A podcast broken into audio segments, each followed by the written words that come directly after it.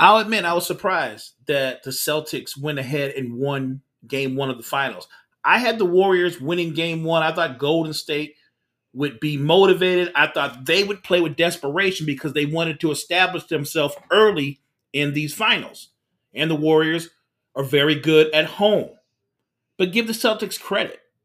They dropped 40 in the fourth quarter.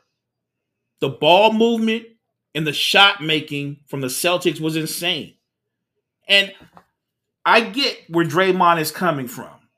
You don't expect the Warriors to get out warrior. Basically, the Celtics look like Golden State in the fourth quarter. Ball and body movement created open shots, and they made the shots. A lot of times you get open shots, some guys just can't execute.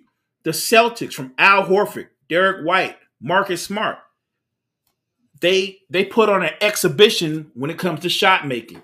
And Jaylen Brown in the fourth quarter, he was the best player on the floor.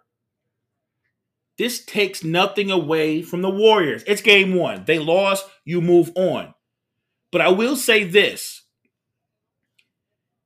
most times in the NBA Finals, after game one, we're not talking about it's a must win.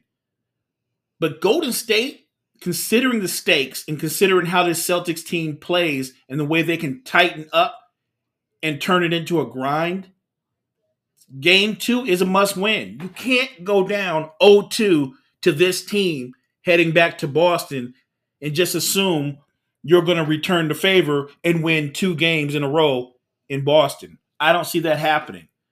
I expect the Warriors to play with all kinds of desperation. I expect them to beat the Celtics to the 50 50 balls.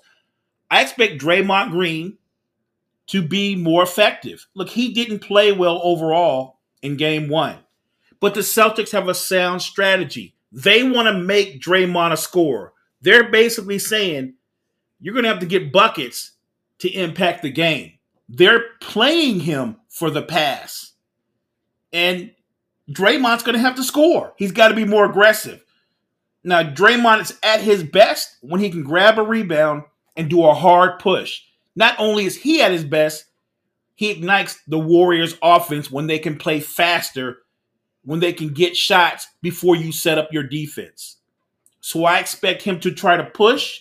I expect him to attack the basket more. I just expect an overall more aggressive game from him on both sides of the ball. And yes, they do need a better version of Klay Thompson. I don't know if he can give you the defender that he once was because he's just lost a lot of lateral quickness. But as a shot maker, I think that's still there. They're going to need a 20 point or more game from Klay. And Jordan Poole, if Jordan Poole can't be what he's been throughout the regular season and at different times in the playoffs, then the Warriors are going to struggle he's not just another guy that can make shots, he's another shot creator. And they need him to be aggressive and to be at the top of his game. Yes, he can be a liability defensively. But when he's creating shots, when he's making shots, his explosiveness on offense more than offsets his defensive shortcomings. They need the best version of Jordan Poole on offense tonight. I thought Andrew Wiggins was solid in game one. If anything, I would have thought the way he played, he should have shot more. The only thing he didn't do well in game one was shoot the three. He, I think he was two for seven. Flip it around the other side. Look at the Celtics. They get that win, and Jayson Tatum goes three for 17. Now, I'm not saying he's going to come out and go 16 for 18 in game two, but I would be shocked if he wasn't much better than three for 17. I also would be shocked if he wasn't more aggressive in terms of trying to attack the basket.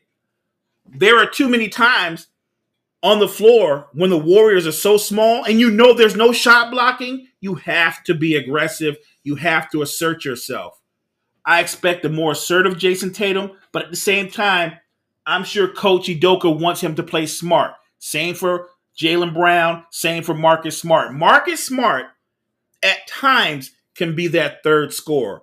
As long as he's taking shots within the flow of the game and not trying to, let's say, be more like Tatum or Brown. That's not really what his strength is. He can make timely shots. His bread and butter is making plays on defense, setting up their offense, and putting Tatum and Brown and others into their best spots. As far as the bench players, Al Horford is just a pro. Everybody knows that. Rock solid. And underappreciated underrated. Al Horford's a five time All Star. And I think he's lived in the playoffs his whole career. If the Celtics were to win the title, what would that say about his overall resume and his legacy? I'm looking at guys like Robert Williams, Grant Williams, who didn't really play well. I thought Robert Williams was solid. Grant Williams had no impact on the game at all. But then you had Derrick White. And anybody who knows Derrick White or the Spurs knows he's a talented player.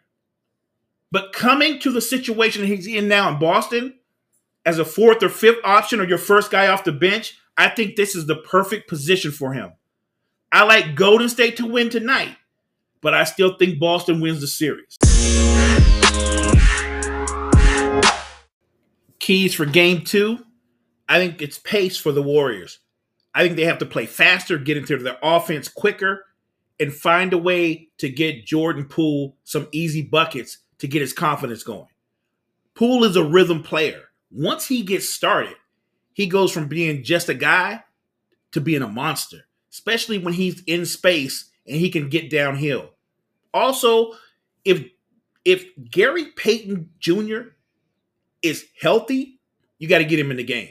He has the ability to impact the game defensively he can match up with Tatum or Brown. Yes, they are taller than him, but he has the physical strength and athleticism, a lot like Marcus Smart, to match up against taller players. Lastly, as I've said before, Draymond Green has to put his imprint on this game. He has to find a way to be a productive player as a scorer, and he's got to be a disruptive player on the defensive end of the floor.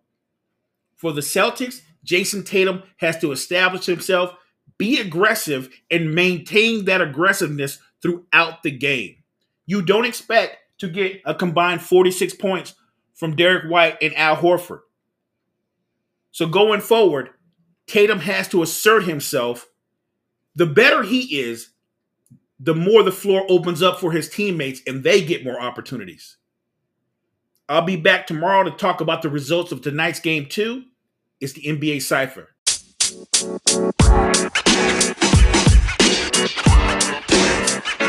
You know, man. You know, man. You know, man.